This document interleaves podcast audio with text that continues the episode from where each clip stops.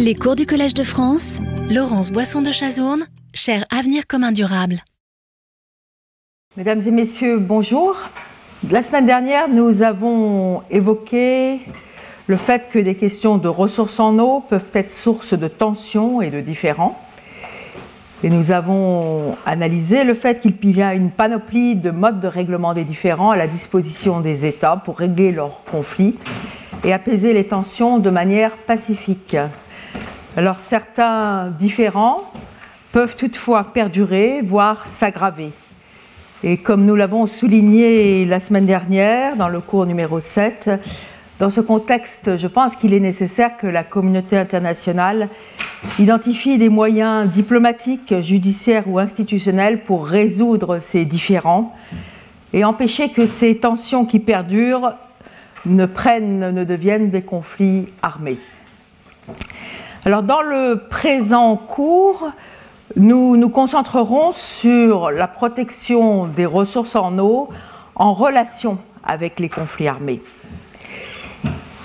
Alors tout d'abord, s'il a pu y avoir des conflits armés qui impliquent des questions d'eau, d'accès à l'eau, de gestion de l'eau, on ne peut pas répertorier dans le contexte des relations internationales du 19e et du 20e siècle des conflits armés qui auraient pour source principale des questions d'accès à l'eau ou de gestion de l'eau.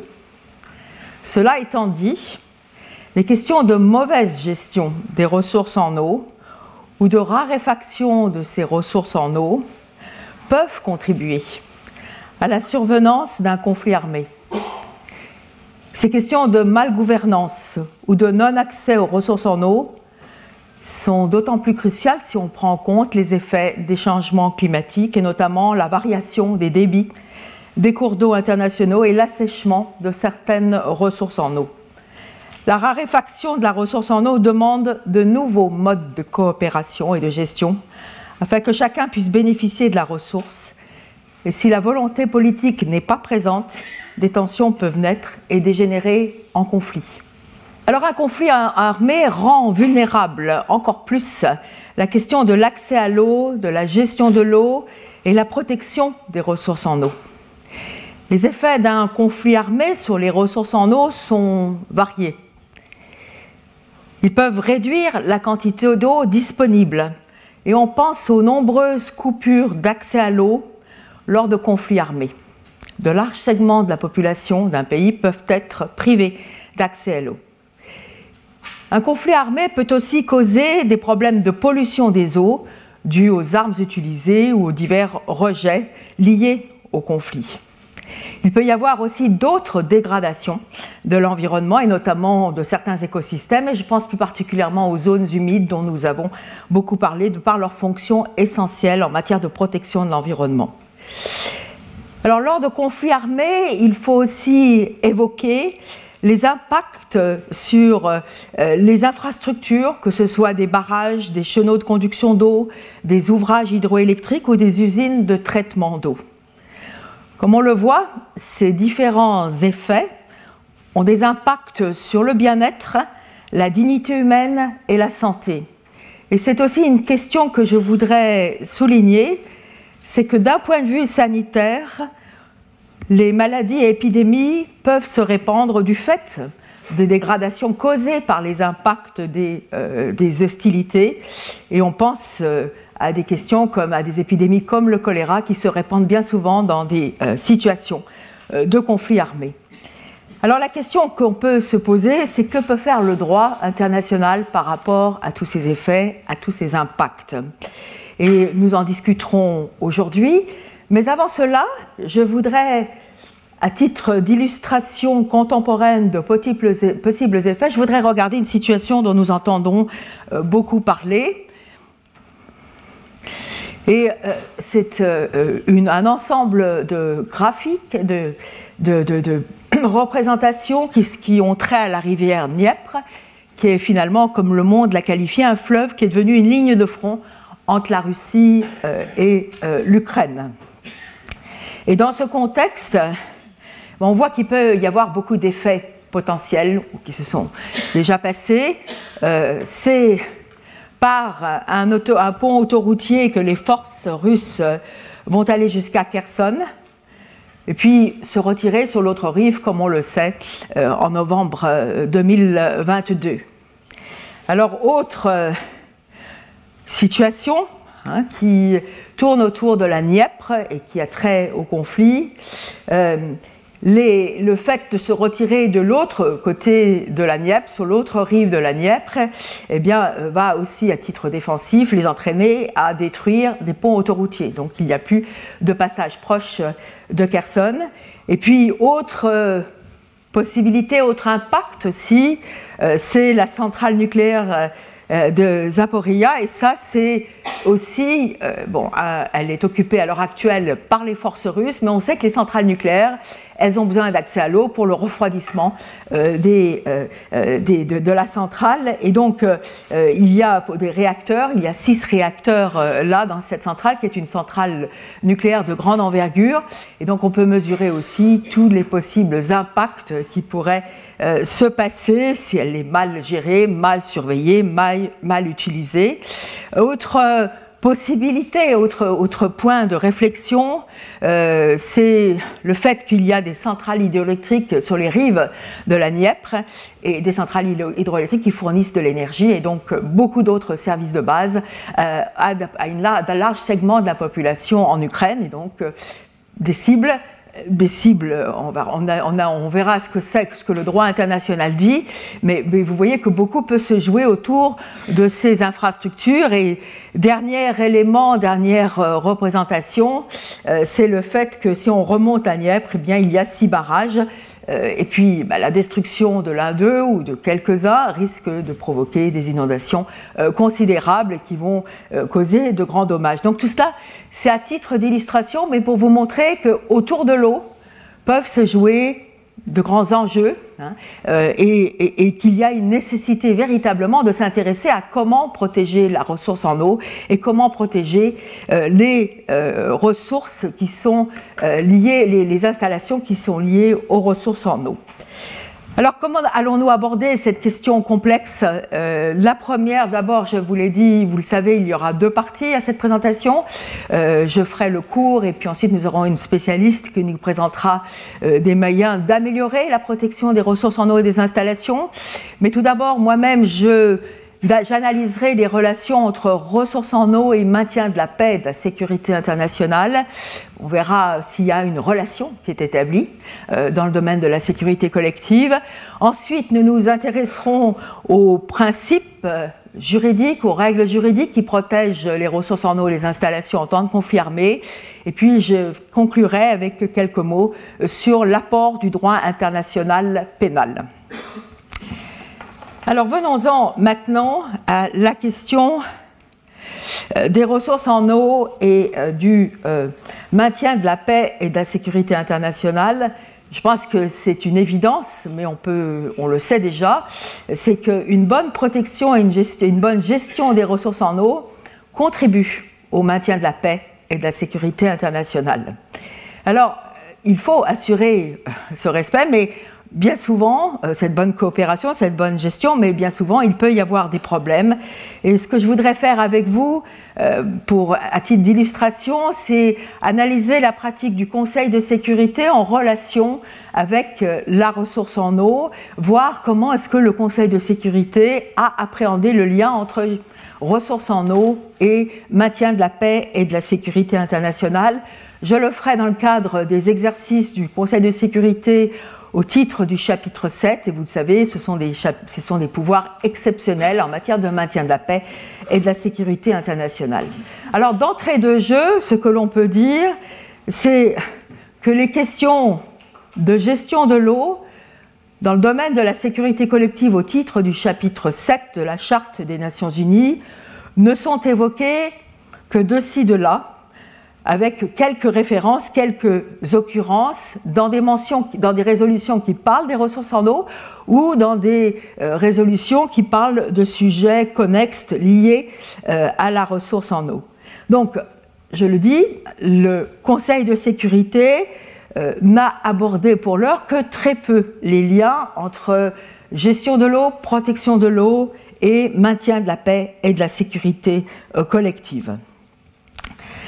Alors, je le dis cela, et en même temps, vous le verrez, c'est que vous le verrez avec la présentation qui vous sera faite ensuite, c'est qu'il y a, je pense, une sensibilisation du Conseil de sécurité à l'endroit euh, des euh, infrastructures vitales, et parmi celles-ci celle de l'eau, et qu'il y a maintenant des appels du Conseil de sécurité à protéger euh, ces infrastructures. Alors, comment est-ce que le Conseil de sécurité a abordé, c'est vraiment des exemples, hein, ces questions de gestion de l'eau quand il l'a fait? Il l'a fait sous différentes facettes. Alors, je vais vous présenter différentes facettes. la première, c'est quand il analyse euh, les conséquences des conflits armés sur l'accès à l'eau pour la population civile. Donc dans certains conflits, euh, le Conseil de sécurité a pu noter que le fait que de larges segments de la population n'avaient pas accès à l'eau potable ou à des services d'hygiène était une situation d'aggravation d'un conflit. Et je pense que ça ne vous étonnera pas de savoir que dans le cadre des résolutions du Conseil de sécurité dédiées à la situation en Yémen, il y a euh, ce type de référence. Alors là, le Conseil de sécurité fait ce lien, considère qu'il y a une aggravation de la situation pour la population civile et appelle alors à protéger les biens indispensables à la survie de la population civile en conformité avec les règles du droit international des conflits armés euh, dont nous parlerons. Ça, c'est une première facette. Une seconde facette d'intervention du, Conseil de sécurité en relation avec la gestion de l'eau, c'est finalement le lien que le Conseil de sécurité a pu établir entre la gestion de l'eau et le problème euh, des épidémies. Et dans ce contexte, il est intéressant de regarder les résolutions du Conseil de sécurité par rapport à l'épidémie Ebola. Euh, et notamment l'épidémie Ebola en Afrique de l'Ouest euh, dans les années 2000, autour des années 2014.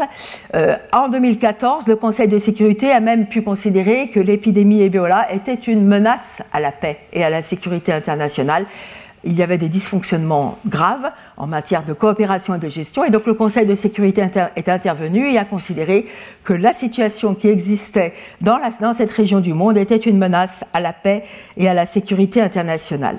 Et alors, dans le contexte de l'épidémie Ebola, euh, le Conseil de sécurité a demandé que beaucoup de mesures soient prises, mais notamment, il a demandé que des mécanismes de santé publique viables, efficaces et réactifs soient euh, instaurés, soient mis en place dans les différents pays concernés. Et on le sait, hein, ces mécanismes de santé visés incluent des mesures de prévention et de protection dans le domaine de l'accès à l'eau et à l'assainissement. Alors dans ce contexte, pour améliorer les installations sanitaires pour lutter contre cette épidémie, eh bien, le Conseil de sécurité a encouragé l'OMS, l'Organisation mondiale de la santé, a renforcé son rôle d'encadrement technique et de soutien opérationnel au gouvernement euh, qui, était qui était concerné. Et c'est intéressant de voir la manière dont l'OMS a réagi. L'OMS s'est appuyée sur ses directives, ses recommandations, et euh, nombre d'elles concernent l'accès à l'eau euh, et l'assainissement, et notamment, euh, il fallait mettre à disposition un approvisionnement suffisant en eau potable pour le personnel, les accompagnants et les, les patients. Il fallait mettre en place des conditions d'hygiène, de nettoyage des toilettes accessibles, ou encore des questions de lavage des mains, d'eau pour les lavages des mains en quantité suffisante. Alors voilà, ça c'est une réaction du Conseil de sécurité, mais vous voyez, l'eau, elle est là, elle a un lien intrinsèque avec la santé, nous en avons déjà parlé, et donc dans ce contexte, le Conseil de sécurité, face à une telle crise, rappelle ses nécessités je n'ai pas besoin de vous donner, de vous expliquer ce qui s'est passé par la suite avec la pandémie Covid, mais on se rend compte que épidémie pandémie peuvent avoir de grandes relations avec les questions d'eau, et donc ça peut être des questions de maintien de la paix et de la sécurité internationale. Alors, autre lien différent que le Conseil de sécurité a pu établir avec euh, des, questions sanitaires, c'est finalement la, la réaction que le Conseil de sécurité a eue du fait de la répansion de l'épidémie du euh, choléra euh, en Haïti à la suite du tremblement de terre en 2010. Alors la communauté internationale s'était mobilisée, euh, il y avait eu des forces de maintien de la paix qui avaient été envoyées, et notamment un contingent de la paix, un contingent de la force de maintien de la paix venant du Népal. Et dans ce contexte, eh bien, ça a été établi par des rapports techniques, hein, vous pourrez vous y référer, mais on, a, euh, il a été objectivé euh, que, le, positionnement de ce contingent euh, népalais avait provoqué la contamination d'un cours d'eau par le rejet de matière fécale, par le rejet des, eaux usées. Et donc, cela a causé la mort de beaucoup de personnes, cela a causé le déplacement de beaucoup de personnes. Il y a eu des actions contre les Nations Unies pour dire qu'elles n'avaient pas fait ce qu'elles devaient faire. Les devant les juridictions américaines n'ont pas abouti. Mais en réaction à cela, Certains ont considéré que la réaction n'était pas suffisante, mais c'est celle qui a été celle du secrétariat général des Nations Unies à l'époque. Euh, ils ont mis en place, le secrétariat général des Nations Unies a mis en place un fonds d'assistance pour réparer, euh, aider le peuple haïtien du fait de, euh, l'épidémie du, du, choléra. Et donc ce fonds devait euh, financer un programme d'assistance. Les fonds dotés, les fonds que le, ce mécanisme financier a reçus sont restés très insuffisants. Donc la communauté internationale a peu répondu à l'appel du secrétaire général.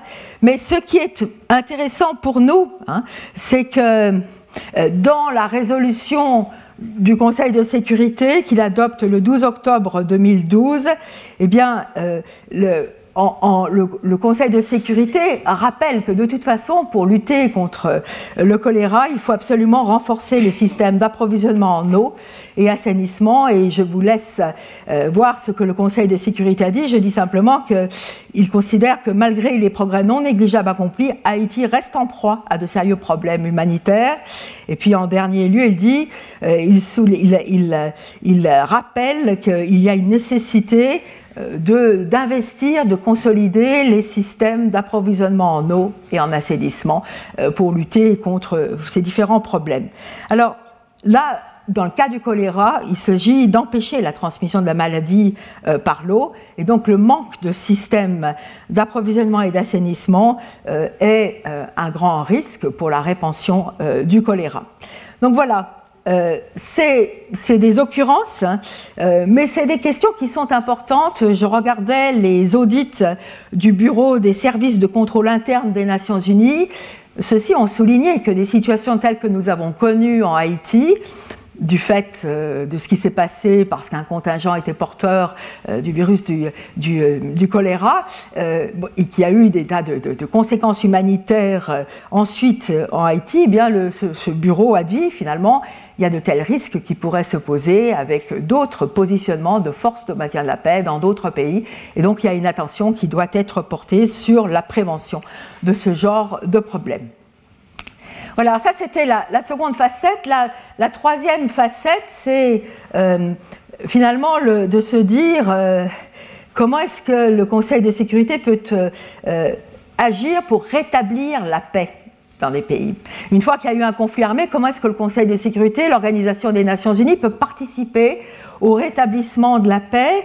Et là, euh, on le voit dans des résolutions qui ont trait à la République démocratique du Congo ou à la République centrafricaine, que le Conseil de sécurité dit euh, la restauration de services de base, dont ceux de l'eau, est un élément clé au rétablissement euh, de la paix. Et donc, tout cela, c'est une manière d'orienter hein, les fonds à disposition, les fonds de développement, les fonds d'assistance humanitaire, en disant si on ne rétablit pas les services de base nécessaires, on ne pourra pas restaurer un climat de paix. Et donc il y a cette corrélation, cette, ce lien qui est fait entre euh, accès à l'eau, assistance humanitaire et euh, restauration de la paix. Alors, dernière facette sur laquelle le Conseil de sécurité s'est exprimé, euh, c'est celui des liens entre mal-développement, changement climatique et problèmes de maintien de la paix et de la sécurité internationale. Euh, dans des résolutions, euh, par exemple, qu'il a adoptées sur la lutte contre le terrorisme, eh le Conseil de sécurité a dit hein, de manière explicite que le manque de développement économique et social dans une région était une cause de propagation du terrorisme. Et donc, dans ce contexte, il a rappelé qu'il était nécessaire que euh, l'accès aux ressources en, naturelles soit mieux protégé, soit, soit mieux établi.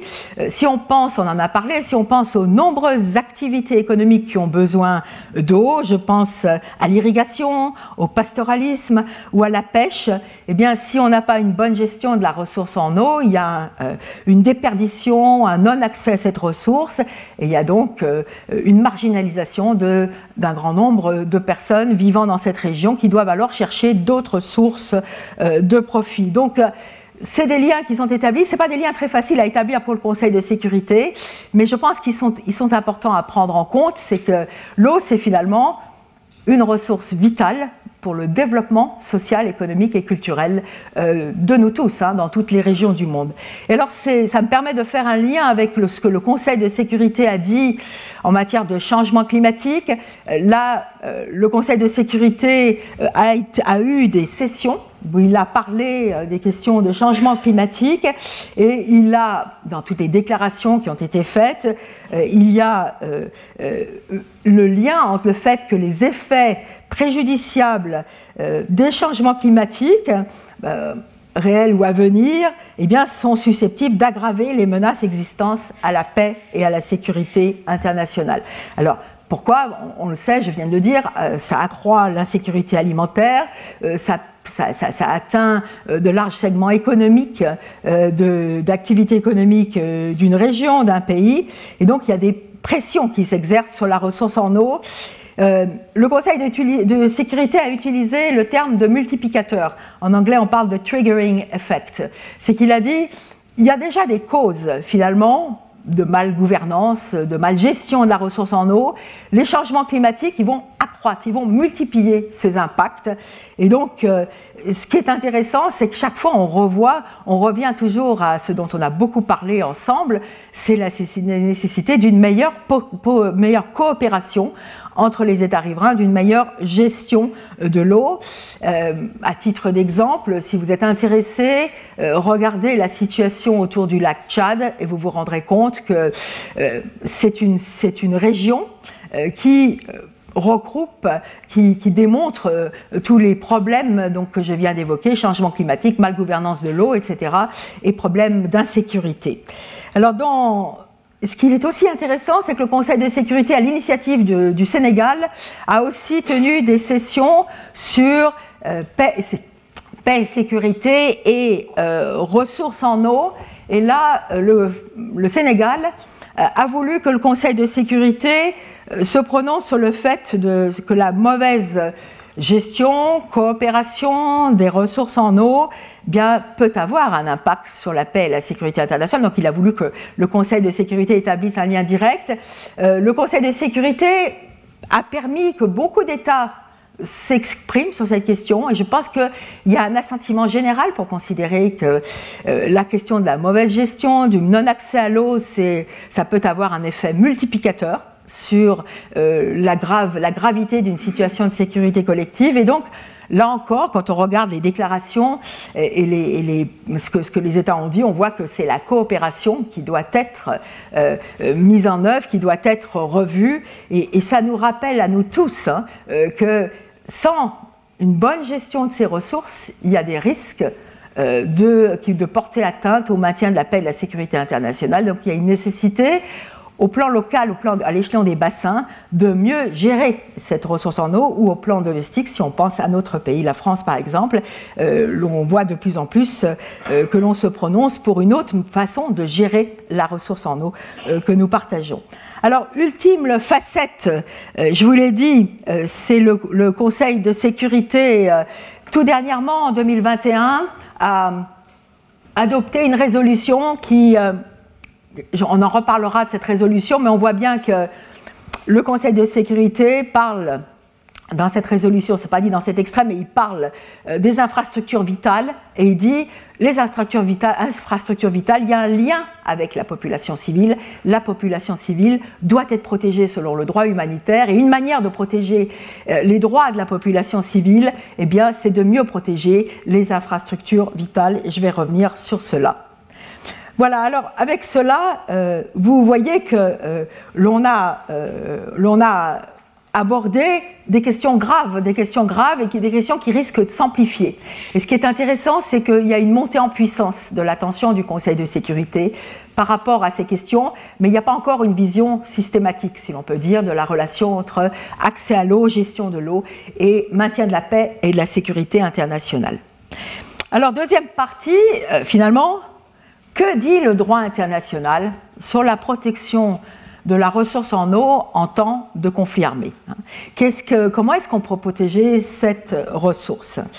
Et euh, là, dans ce contexte, euh, ce qu'on va voir, c'est que c'est un corps de droit qui s'applique, un, corps de droit spécifique qui s'applique, qui est le droit international humanitaire ou ce qu'on appelle aussi le droit des conflits armés et qui est prévu dans les conventions de Genève de 1949 et les protocoles additionnels euh, de 1977. C'est ces corps de normes qui vont principalement trouver application en temps de conflit armé.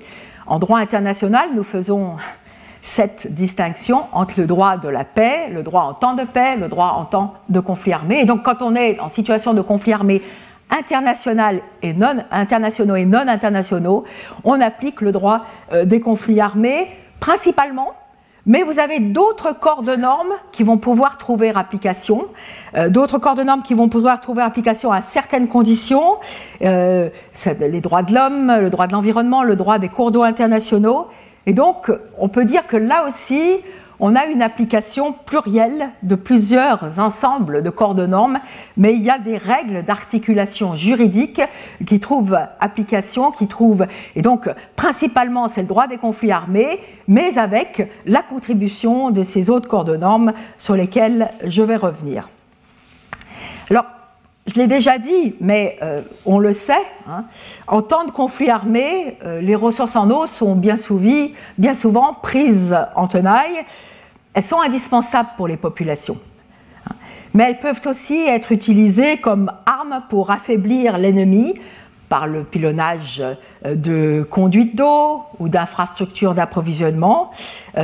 Et donc, voilà, c'est aussi euh, ce que nous voyons dans la conduite des installations, euh, le bombardement d'infrastructures électriques aussi, c'est une tentation très grande euh, dans la conduite des hostilités. Vous savez que les infrastructures électriques, elles sont très, installations électriques, elles sont très importantes pour ce qui est de la fourniture d'eau ou encore l'alimentation en eau dans les hôpitaux. Et la situation en Ukraine illustre ces, considérations. Situation en Ukraine où nous avons, où nous avons ce genre de considération. Il y a eu d'autres terrains de, de conflits armés où les infrastructures, le bombardement des infrastructures a été utilisé.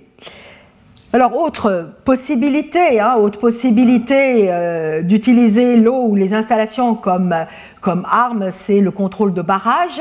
Euh, ça s'est passé au nord euh, de l'Irak en 2014-2015. Et en plus, ce contrôle du barrage dans cette région, c'était par un acteur non étatique, ISIS. Bon, ça a sensibilisé, mobilisé euh, l'attention de la communauté internationale et des populations concernées, euh, puisque euh, là, il y, avait, la possibilité d'un risque de relâchement d'eau qui puisse causer d'énormes dommages. Alors, voilà, qu'est-ce que peut dire le droit international par rapport à ce genre d'impact, possible impact? Quelle est la contribution du droit des conflits armés? Alors, de manière générale, je crois qu'il faut d'abord dire que le droit des conflits armés tente de limiter les effets d'un conflit armé tout en se pliant à la logique de la guerre. Hein, il y a la guerre, il tente. Et donc, ce que va faire le droit des conflits armés, c'est d'apporter un peu d'humanisation en temps de conflit armé. Alors, comment est-ce que, quel est son apport par rapport aux ressources en eau et aux installations?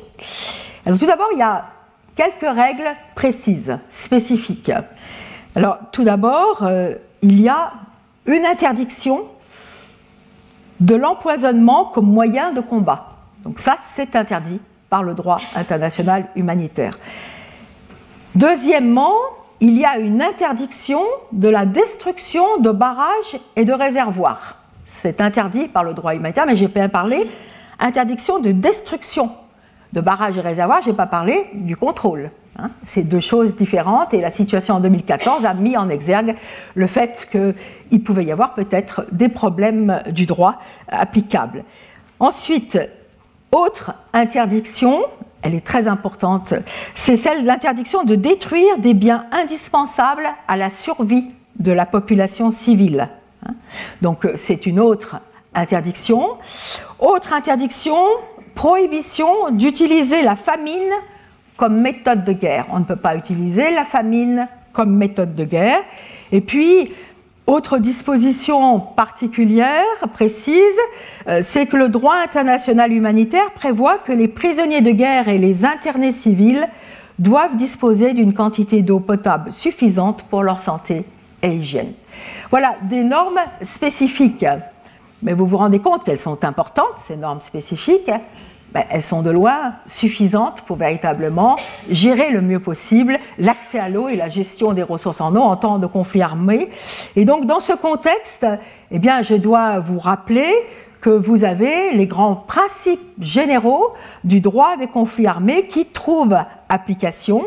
Euh, et donc, dans ce, euh, dans, ce, dans ce contexte, je vais mettre de nouveau... Euh, euh, un extrait de la résolution du Conseil de sécurité de 2021 parce que c'est un, extrait qui illustre bien l'importance des principes euh, cardinaux hein, euh, du droit humanitaire. Il s'agit du principe d'interdiction de diriger une attaque contre les populations civiles.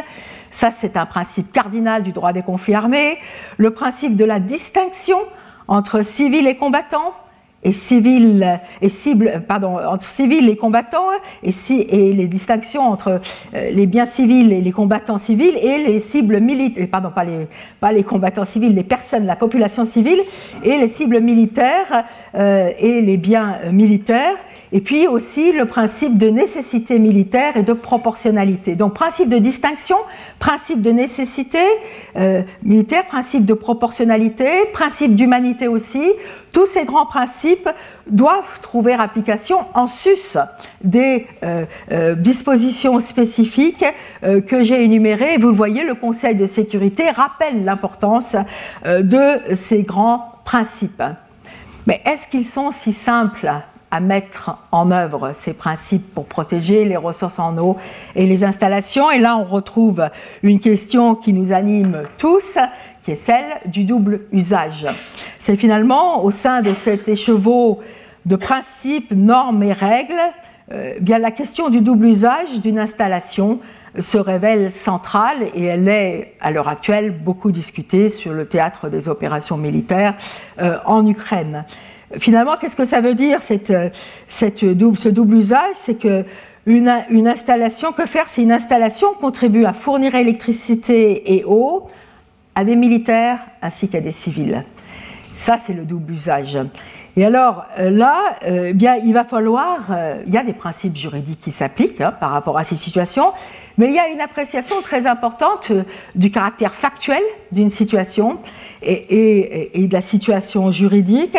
Et pour évaluer la licéité d'une action militaire, euh, eh bien, euh, il va falloir, par exemple, quand on regarde une atteinte, démontrer, pour justifier, si un État voulait justifier une atteinte militaire, il va falloir démontrer la contribution effective en termes militaires de cette action.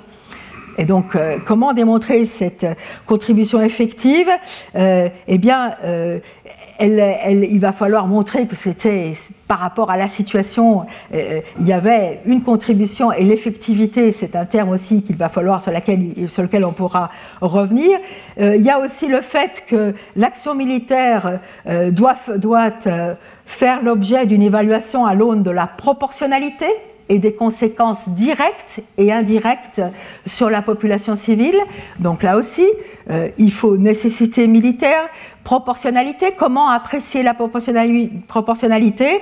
Et vous le voyez, euh, la proportionnalité doit prendre en compte les conséquences directes ou indirectes sur la population euh, civile. alors, c'est des, des notions qui sont peut-être un peu abstraites, mais qui demandent une appréciation casuistique finalement. et dans ce contexte, je pense qu'il faut souligner le fait que nous vivons de plus en plus euh, dans des centres urbains très larges, et euh, on l'a déjà mentionné, et dans le contexte des centres urbains, les services de distribution d'eau, d'électricité sont d'autant plus vulnérables.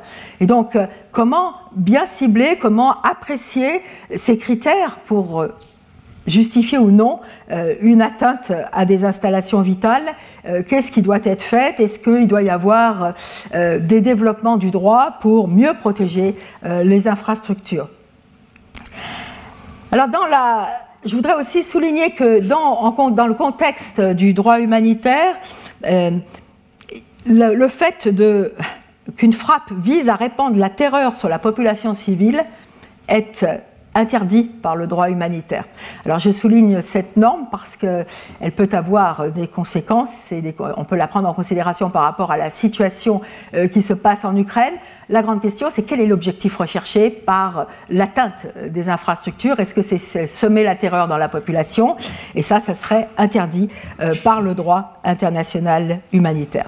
Donc le droit international humanitaire, il a, comme je vous l'ai dit, des règles précises sur lesquelles nous reviendrons dans la deuxième partie, mais aussi il y a des grands principes, des principes cardinaux du, droit des conflits armés euh, qui trouvent application. Mais comme je vous l'ai aussi dit, eh bien, euh, le droit humanitaire n'est pas seul en temps de conflit armé. Il y a d'autres corps de normes euh, qui peuvent trouver application. Et je voudrais évoquer pour cela le corps des droits de l'homme, des droits de la personne humaine, euh, parce que quand on, va évaluer les besoins essentiels des populations, quand on interprétera les principes de nécessité, de proportionnalité, de distinction, eh bien, on devra prendre en compte les besoins essentiels de la population civile. Et donc, euh, les droits de l'homme vont permettre d'interpréter les principes du droit des conflits armés. Donc c'est euh, euh, un aspect qui est important à souligner. Un autre aspect qui est important à souligner, c'est que les droits de l'homme peuvent trouver directement application, hein, sans éclairer l'interprétation des principes du droit des conflits armés. Ils peuvent trouver directement application. Et là, je vous avais euh, euh, à l'écran euh, ce que la Commission africaine des droits de l'homme a dit dans une affaire qui concernait le Soudan, où la Commission africaine a dit que les actes de pollution de l'air, de l'eau et du sol qui portaient atteinte au droit à la santé étaient prohibés en temps de paix comme en temps de guerre. Et donc, les actes de pollution sont interdits et ce sont euh, des euh, violations des droits de l'homme. Alors ça, c'est pour la contribution des droits de l'homme, il y en a d'autres, mais c'est vraiment un, aspect d'illustration. Autre corps de normes euh, qui va apporter sa contribution, c'est le droit de l'environnement. Alors le droit de l'environnement, on en a beaucoup parlé quand on a parlé de la, de, de la de la montée en puissance de la protection de l'environnement en temps de paix, mais finalement, les conventions, les accords de protection de l'environnement continuent à trouver application en temps de conflit armé. Donc ceux qu'on a évoqués en matière en temps de paix, eh bien, continuent à trouver application en temps de conflit armé, sauf s'il y avait des dispositions spécifiques qui précisaient qu'ils ne puissent plus trouver euh, application. Et donc, dans ce contexte, vous avez tout le corpus du droit international de l'environnement euh, qui va venir euh, trouver application, ainsi que les principes de droit international de l'environnement que nous avons évoqués. Alors, une application parmi d'autres, hein, mais finalement, quand, quand, on prend une décision, une décision militaire, ben, il y a toutes les considérations que je viens d'énumérer, hein, nécessité, proportionnalité, euh, euh, il y distinction, etc. Mais il y a aussi la vulnérabilité, les, besoins de la population civile, et l'incertitude scientifique. C'est qu'il y a quand même, je vous le rappelle, beaucoup d'éléments que nous ne connaissons pas encore euh, quant aux impacts de nos actions sur l'environnement et l'incertitude scientifique devrait être un élément à prendre en considération, notamment eu égard à l'utilisation de certains types d'armes. Alors je vous l'ai dit, les, accords de protection de l'environnement continuent à trouver application en temps de conflit armé. par exemple, la convention euh, Ramsar sur les zones humides d'importance internationale continuera à trouver application, ou la convention de l'UNESCO sur le patrimoine culturel et naturel. Et donc cela voudrait dire, cela entraîne que les zones humides d'importance internationale protégées par la convention Ramsar ou les sites protégés par la convention UNESCO sur le patrimoine culturel et naturel doivent être protégés en temps de conflit armé et ne peuvent pas devenir le théâtre d'opérations militaires. Donc c'est une contribution qui est importante parce qu'elle limite la les paramètres de la conduite des hostilités. Alors, autre contribution d'un autre corps de normes dont nous avons déjà parlé aussi, c'est euh, le droit des cours d'eau internationaux. Et vous vous souvenez que j'ai parlé de la Convention de 97 euh, sur les utilisations euh, des cours d'eau autres que la navigation. Et je vous ai dit que c'est une convention qui permet de répertorier les grands principes euh, de gestion des cours d'eau internationaux. Et vous avez une disposition dans la Convention de 1997 qu'on retrouve aussi dans le projet d'article de la Commission du droit international sur les nappes aquifères transfrontières qui dit les cours d'eau internationaux et les installations, aménagements et autres ouvrages connexes bénéficient de la protection accordée par les principes et règles du droit international applicables aux conflits armés internationaux, internationaux et non internationaux et ne sont pas utilisés en violation de ces principes et règles.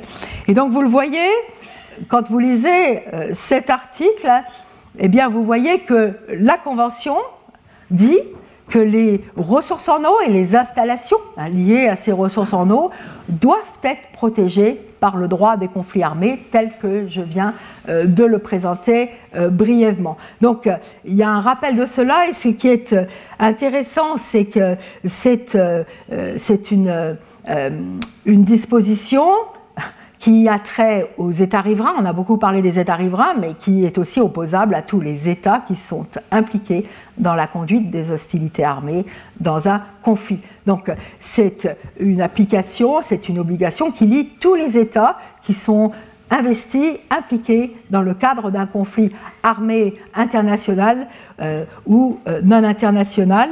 Alors dans, ce, dans le contexte du droit des cours d'eau internationaux, euh, vous avez aussi ça a été souligné par M. Tamsir Ndiaye, le fait que les commissions de bassin, c'est des commissions d'experts, elles sont vues comme cela, et que bien souvent, elles restent des cénacles dans lesquels, finalement, les représentants des États euh, qui sont en conflit peuvent se rencontrer. Et M. Tamsir Ndiaye, par exemple, a rappelé que euh, la commission euh, de la, la, commission de l'organisation pour la mise en valeur du fleuve Sénégal a permis que la Mauritanie et le Sénégal puissent discuter ensemble quand ils avaient un conflit très important qui les opposait. Donc c'était un, un endroit neutre qui leur a permis de résoudre le différent qui les opposait. Et puis, euh, ben, ça a été souligné par des auteurs euh, aussi que lors euh, du conflit de l'ex-Yougoslavie, tout se passait aussi autour du fleuve Danube. Et là, il y a eu des liens qui ont pu être établis entre la Commission du Danube et le Conseil de sécurité pour assurer qu'on puisse maintenir euh, une écluse euh, sur le fleuve du Danube. Donc voilà, c'est le droit des cours d'eau internationaux. Je le souligne parce que je pense que c'est une potentialité qui est extrêmement importante, mais c'est aussi, ça montre que ça peut être des endroits où, en temps de paix comme en temps de guerre, on devrait pouvoir se réunir et discuter de sujets d'intérêt commun ou même d'intérêt plus large, euh, qui sont communs aux États belligérants et qui leur permettraient de trouver une solution. Et je fais partie de ceux qui pensent que la ressource en eau est un véhicule pour le chemin de la paix, une meilleure gestion de la ressource en eau permet euh, peut-être de trouver un nouveau langage dans les relations internationales. Alors, je vous ai parlé du droit des conflits armés. Vous en entendrez parler dans la deuxième partie. Je vous ai parlé des droits de l'homme, je vous ai parlé du droit de l'environnement, euh, je vous ai parlé du droit des, cours d'eau internationaux. Euh, est-ce que, donc vous vous dites, peut-être il y a tous ces corps de normes qui trouvent application, euh, mais ce dont, on se rend compte, c'est qu'en fait, même s'il y a des, contributions à la protection de la ressource en eau et aux installations en temps de conflit armé, cette protection par ces différents corps de normes, euh, pour l'heure, n'est pas suffisamment précise et n'est pas suffisamment euh, d'ensemble. Elle, ne recouvre pas tous les éléments qui devraient être pris en compte pour protéger le mieux possible euh, la ressource en eau et les installations. Et c'est donc c'est dans ce contexte qu'un panel avait été mis en place par 14 pays, le panel sur l'eau et, la paix, et qui avait permis de faire une recommandation pour renforcer la protection des eaux en temps de conflits armés. Et euh, dans la seconde partie de cette présentation, euh, vous entendrez parler du fruit de la réflexion, de la recommandation. Euh, c'est la liste de Genève des principes relatifs à la protection des infrastructures hydrauliques qui permet de mieux, qui permettrait de mieux protéger. Il y a des recommandations qui sont faites pour renforcer la protection de l'eau et des installations en temps de conflits armés. Alors, je voudrais aussi rappeler que le Conseil de sécurité, en 1921, avec la résolution 2021, euh, de, pardon, la résolution 2573, euh, a véritablement, lui aussi, je crois, apporté sa contribution pour sensibiliser les États hein, à la protection des infrastructures civiles cruciales pour la fourniture de biens essentiels et notamment euh, la fourniture de l'eau. Et donc, j'espère véritablement que ces différentes voix venant de la société civile, venant euh, d'experts, venant du Conseil de sécurité, seront entendues et qu'on pourra renforcer la protection des ressources en eau et des installations en temps de conflit armé. Alors maintenant, dernière partie de cette présentation, c'est, euh, on a parlé des règles, soit des prises, d'opposition par le Conseil, des prises d'opposition par le Conseil de sécurité. On a établi les liens entre maintien de la paix et de la sécurité. On a vu qu'il y avait un lien qui existait, même s'il n'est pas encore euh, suffisamment étayé. On a parlé des règles applicables en temps de conflit. Je vous ai souligné, j'ai souligné le fait qu'il faudrait les développer euh, plus avant.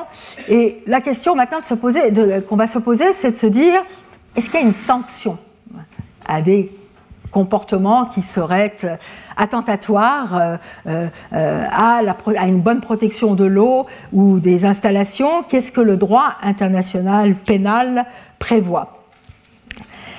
Alors moi je pense et c'est de plus en plus écrit d'ailleurs, hein, que le droit international pénal peut apporter sa contribution pour assurer la protection des ressources en eau.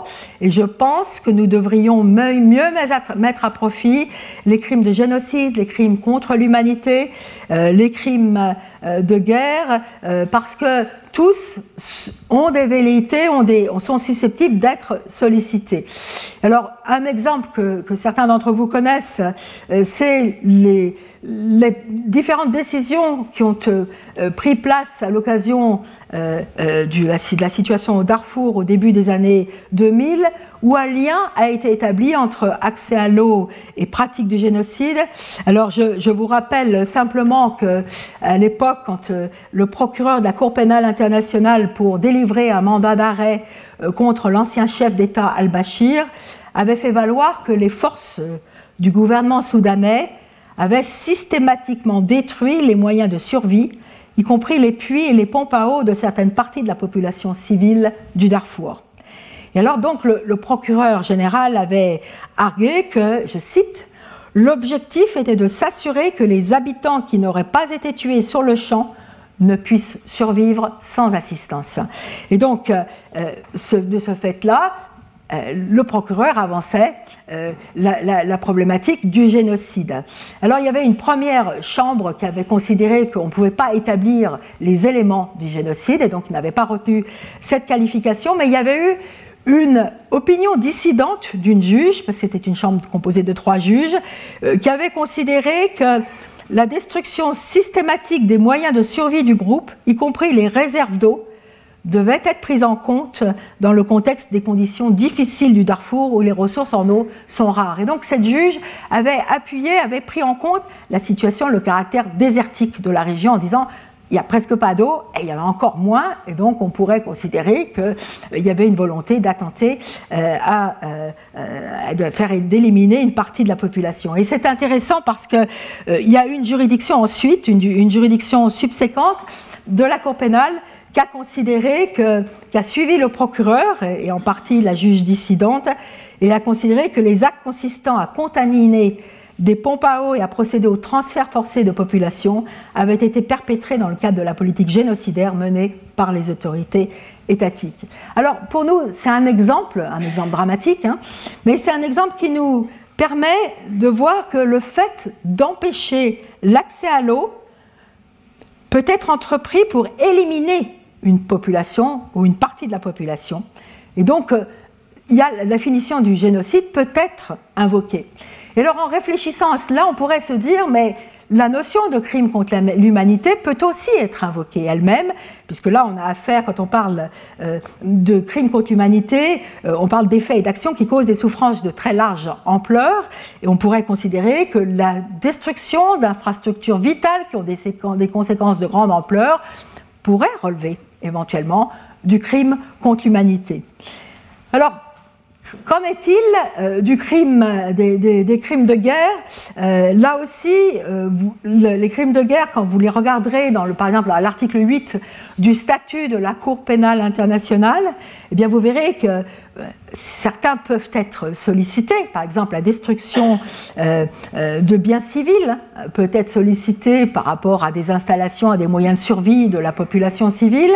et donc, elle peut, le droit existant peut être mobilisé. C'est ce que je voudrais que vous reteniez euh, et qu'il y a une nécessité de mieux comprendre le lien entre ressources en eau, infrastructures en eau et euh, crimes tels que codifiés euh, dans, dans, le, dans, le, statut de la Cour pénale internationale. Alors, autre moyen aussi de faire entrer euh, le, droit pénal international, de, l'avoir, euh, de, l'utiliser pour mieux gérer l'eau, euh, c'est de considérer que de toute façon, beaucoup d'atteintes aux ressources en eau sont aussi des atteintes à la protection de l'environnement. Et donc, sous le couvert de la protection de l'environnement, l'on pourrait aussi poursuivre des personnes qui auraient atteinte à certains, auraient pollué, contaminé par exemple des sols, des eaux, on pourrait considérer qu'on a affaire à des, à, des crimes euh, qui, sont, euh, qui sont des atteintes à l'environnement et vous pourrez regarder euh, un, des, des, des, crimes de guerre prévus dans le statut de la Cour pénale internationale qui prohibe les atteintes. Alors j'utilise, je vais, vous, je vais le citer parce que vous allez voir qu'il est aussi difficile à mettre en œuvre. Euh, la Cour le statut prévoit que des crimes de guerre qui consistent à lancer intentionnellement une attaque en sachant qu'elle causera incidemment des dommages durables et graves à l'environnement naturel et qui seraient manifestement excessifs par rapport à l'ensemble de l'avantage militaire, concret et direct, attendu, seraient prohibés. Et donc, il y a beaucoup de critères à remplir et on a pu considérer que le seuil de gravité à démontrer était encore très haut et qu'il serait, il pourrait être difficile euh, de l'établir. Et c'est dans ce contexte que monte en puissance une nouvelle notion dont vous avez entendu parler, qui est celle de l'écocide. Écocide, et donc là, euh, la, question de l'écocide, elle avait été évoquée au moment, euh, au sortir de la guerre du Vietnam, quand l'agent orange avait été utilisé et avait détruit de larges pans de l'environnement au Vietnam. Et puis c'est une notion qu'a fait Flores récemment dans les cercles diplomatiques, euh, parmi la doctrine, dans les initiatives euh, citoyennes. Et je voudrais citer un rapport d'experts récent euh, qui a réfléchi sur comment définir la notion d'écocide et qui propose la définition que vous avez à l'écran. On entend par crime d'écocide des actes illicites ou arbitraires commis en connaissance de la réelle probabilité que ces actes causent à l'environnement euh, des dommages graves qui seraient étendus ou durables. Étendus ou durable. Et donc vous le voyez, il n'y a pas le et qu'on a pour le crime de guerre contre l'environnement. Et là, je pense que c'est une notion qui devrait retenir l'attention puisque là, on n'a pas à démontrer que des personnes ont subi un dommage. Ce qu'il faut viser, c'est que l'écocide vise les crimes les plus graves commis contre l'environnement et, non contre des personnes humaines. Donc c'est plus facile, euh, ce serait peut-être plus facile à démontrer, et euh, c'est un crime qui finalement sanctionne la mise en danger de l'environnement. Alors, pour l'heure, c'est une recommandation. Il y a néanmoins des États, dont par exemple la Belgique, qui voudraient que le statut de la Cour pénale soit amendée pour inclure ce cinquième crime euh, dans euh, le statut de Rome. Et nous verrons euh, si le chemin diplomatique va réussir. Mais je vous rappelle que ce n'est pas un crime qui est étranger à la pratique nationale, puisque vous avez des États qui déjà, dans leur pratique nationale, interdisent l'écocide. Et donc, on s'applique aussi sur une pratique poursuivie par certains pays. Voilà, alors, ça me permet de, revenir. Euh, oui, dernière considération que je voulais souligner aussi pour l'écocide, c'est le fait que c'est un crime qui pourrait être envisagé en temps de conflit armé, mais qui aussi trouve application en temps de paix. Hein. Donc en fait, c'est un crime qui vise toutes les atteintes à l'environnement qui, qui répondraient à ces critères commises en temps de paix comme en temps de conflits armés. Je pense que c'est une autre vertu euh, de cette notion qui est intéressante à prendre en compte. Alors, vous le voyez, là aussi, quand on regarde le droit pénal international, euh, ce que l'on voit, c'est que le droit pénal international apporte sa contribution avec une sanction, des sanctions possibles pour des, comportements criminels à l'égard de l'eau, des ressources en eau ou des installations.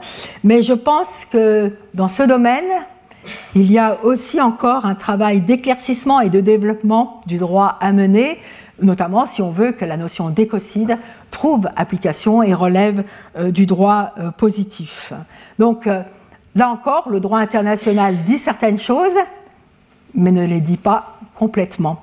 Alors ça me permet de finir, de clore cette réflexion que j'ai menée avec vous au cours de ces huit semaines. Je, voudrais vous dire que ça a été un véritable plaisir de pouvoir euh, réfléchir avec vous, de pouvoir pérégriner en droit international au fil de l'eau en votre compagnie et je vous remercie très vivement de votre bienveillante attention. Retrouvez tous les contenus du Collège de France sur www.colège-2-france.fr.